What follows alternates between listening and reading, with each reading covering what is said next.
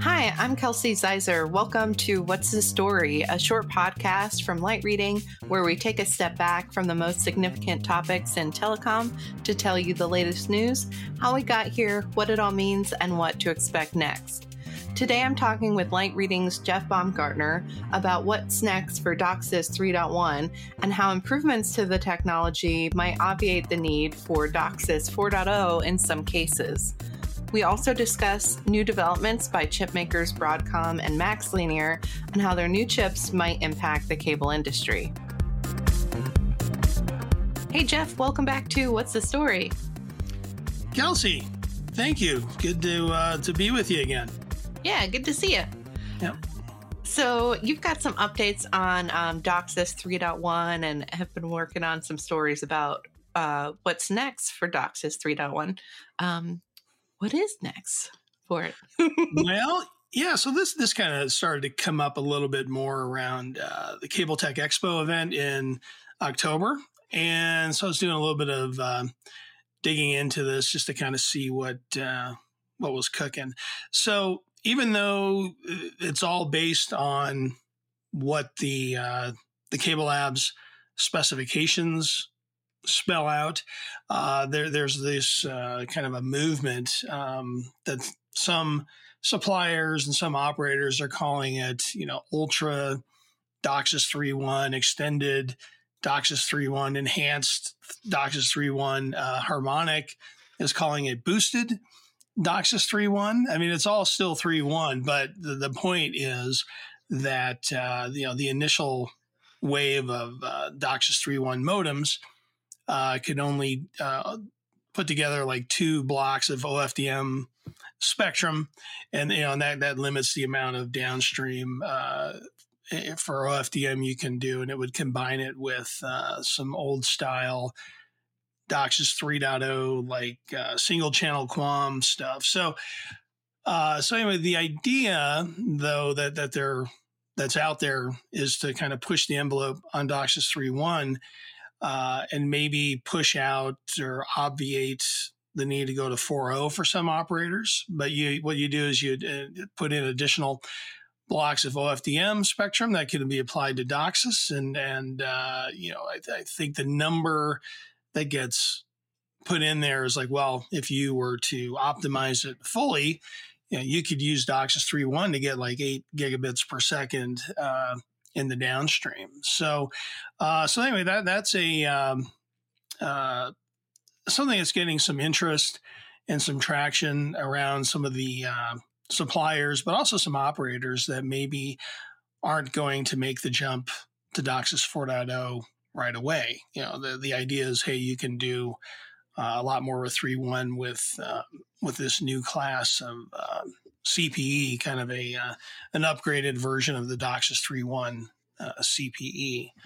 Uh, yeah. So, would be nice if they could um, get their, you know, uh, have a discussion about how to get their marketing a little bit more synchronized. if everybody's using it different yeah. boosted, there's or, like nine labels. Yeah, and it's yeah. funny because I think I think it's probably I think it's uh, causing some angst over at uh, CableLabs, right? Because they like to point sure. out that it's still three, just DOCSIS three one, but right, you know, it's like well, well, you still have to kind of characterize it because uh, you are moving away from uh, kind of the first generation of uh, CPE. So, uh, so we'll we'll kind of see what happens on the the labeling front because uh, they've kind of run into this before. There, there was a time I mean, I've been covering this way too long, but you know, there was DOCSIS 2.0, right? And mm-hmm. uh, they, they, when in the early days of channel bonding, which became DOCSIS 3.0 uh, for a while, they kind of figured out a way to use a uh, a chipset that they were starting to put into uh, set-top boxes to combine multiple, uh, like three DOCSIS channels, and they were kind of calling they were calling it or the, the, label going around was like DOCSIS 2.0b, and it never became like a, form, a formal specification. So it was like another one of these weird things that uh, a label got applied and caused a little bit of confusion in the market, and I think CableLabs got a little bit upset. So, you know, it's just history repeating itself to, a, yeah. to a degree here. It's, Nobody it's, learns. Uh, yeah. Reminds me Yeah. a little bit of, um, you know, when when five G was first coming out, and um, AT and T had their like five G E or yeah, what, what was it like evolution or something? Right. Yeah, there, the there E was a lot for. of going back and forth between the mobile carriers and how they were applying their own labels and. Mhm. And you know the consumers going, I don't understand any of this, but um, right.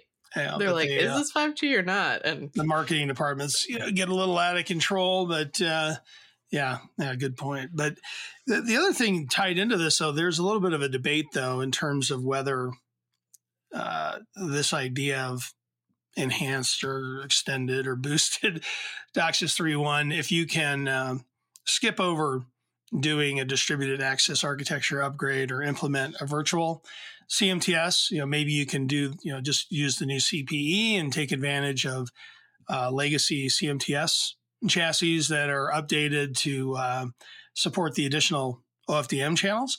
Um, there's some debate about whether the legacy uh, CMTSs can handle the, the the capacity for all that. So, and the line cards, uh, they weren't really designed for it. So, uh, at least that's what I'm being told. I think some of the uh, CMTS guys have a different take on that. So, uh, so we'll see how that pans out. But there's, but I'm also working on a kind of a follow up story of where this is going. excuse me, from where the uh, what the the silicon makers are doing to support it.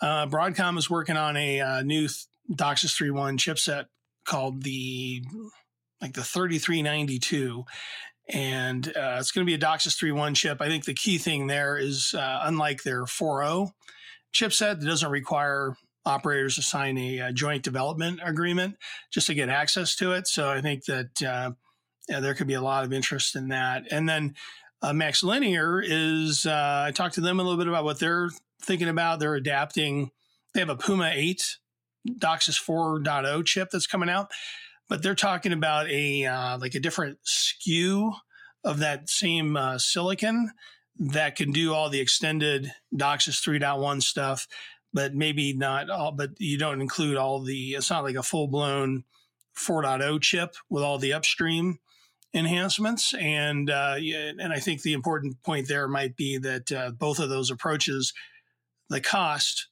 would just be incremental from the uh, the legacy 3.1 uh, chipsets. So uh, again, a lot of uh, chatter, a lot of interest in that, and it sounds like um, what Broadcom and is doing might be out like early next year. And I think MaxLinear with the Puma 8 was already talking about uh, a 2024 introduction, and uh, maybe the non 4.0 version could come out a little bit earlier. So that'll be a, uh, an interesting story to follow in uh, 2024. And I'm sure there'll be a lot of debate on whether it makes sense to do that uh, to kind of get the the uh, the quick and easy speed enhancement, or you know, do you want to do the 4.0 path and uh, everything that gets involved in uh, doing that? And that's going to take a little bit longer, but but some operators like uh, Comcast, I mean, they're they're pretty much on track with DOCSIS 4.0. I don't think they're going to be doing this other